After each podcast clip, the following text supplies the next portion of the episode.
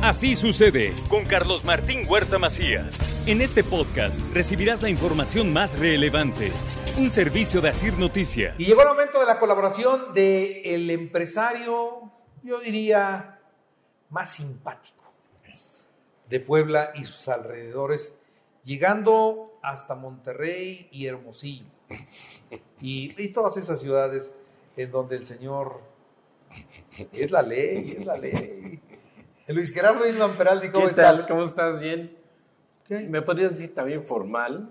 Porque un empresario debe ser formal. antes Sí, que todo. pero tú tienes una simpatía que te que comunica, Que que, transmite, ¿no? Bueno, un empresario tiene que tener eso. Debes para que tener todo, venda. ¿no? Debes tener sí, todo. claro. Sí, O sea, sí, imagínate que llega un empresario que te quiere vender y tiene toda una cara de hueva. malos amigos. Sí, sí, no. Así no. No, no, no, Tiene que haber empatía. Sí, claro. que Tú me caes bien, por ejemplo. Tú me caes bien. Eh, tú O sea, también. ya es un buen principio para empezar a platicar de Ah, negocios. sí, sí, sí. Sí, claro. Y un vendedor tiene que hacerle mucho el contacto con el prospecto entre siete y nueve veces para que le pueda entrar dentro de su mente que le va a comprar. A ti te entra la primera.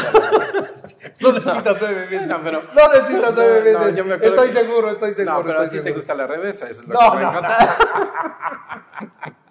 Bueno, ¿qué traes hoy? Bueno, pues ya primero va el proceso y después el resultado.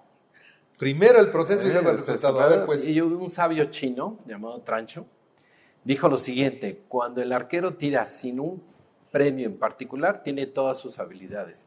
Cuando dispara para ganar una medalla de bronce, se pone nervioso. Cuando dispara para obtener una medalla de oro, se queda ciego. Piensa más en ganar que en disparar. Su destreza no ha cambiado, pero el premio lo divide. La necesidad de ganar le quita el poder. Y este dicho se aplica mucho para los corredores, para los atletas, porque tiene que tener un atleta todo un proceso de entrenamiento, de disciplina, médico, alimentación, en fin. Pero también se aplica a las ventas y a los vendedores.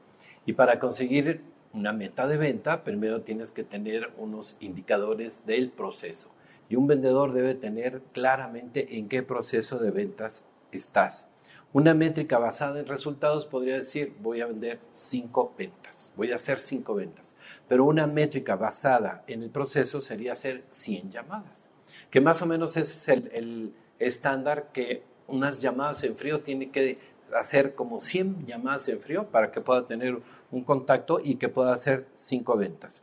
Entonces, la diferencia entre las dos de las métricas ya mencionadas es que la métrica de los procesos sí la puedes controlar, la métrica de los resultados no la puedes controlar.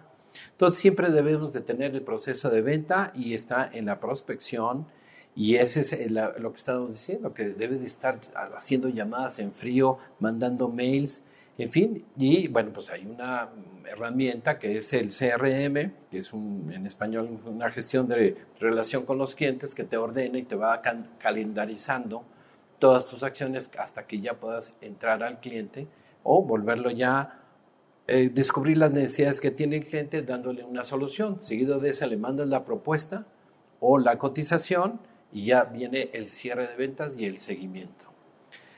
Si conoces a todos tus clientes de una manera aquí en la mente, quiere decir que tienes muy pocos clientes.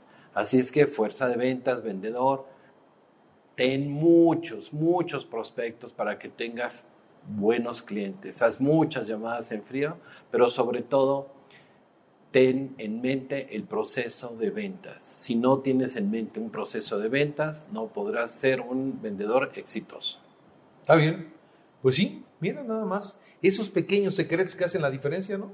Pues sí, porque muchos, muchos vendedores les ponen la métrica y dicen, bueno, tú tienes que vender. Dice, ¿cómo? No sé cómo le hagas, pero tú tienes que llegar. Sí, sí, entiendo. Ese es, ese es el, el número que es el resultado. Pero el proceso de ventas lo tienes que seguir y tienes que entender cómo cada empresa lleva un procedimiento de ventas. Y no es difícil. Me he encontrado con muchos vendedores que les cuesta mucho trabajo, inclusive utilizar una herramienta como es un CRM y no lo utilizan porque dicen, no, yo no tengo, me quita tiempo o no me da el valor agregado a, un, a, a mi venta. Claro que sí lo da, nada más hay que conocer el proceso de ventas.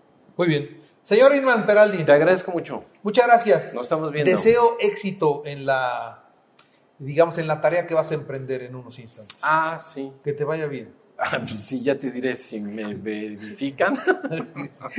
a ver si pasa su verificación. A eso va el señor ahorita. Sí. Muchas gracias, señor Inman. Gracias a ti. Que estés bien. Gracias.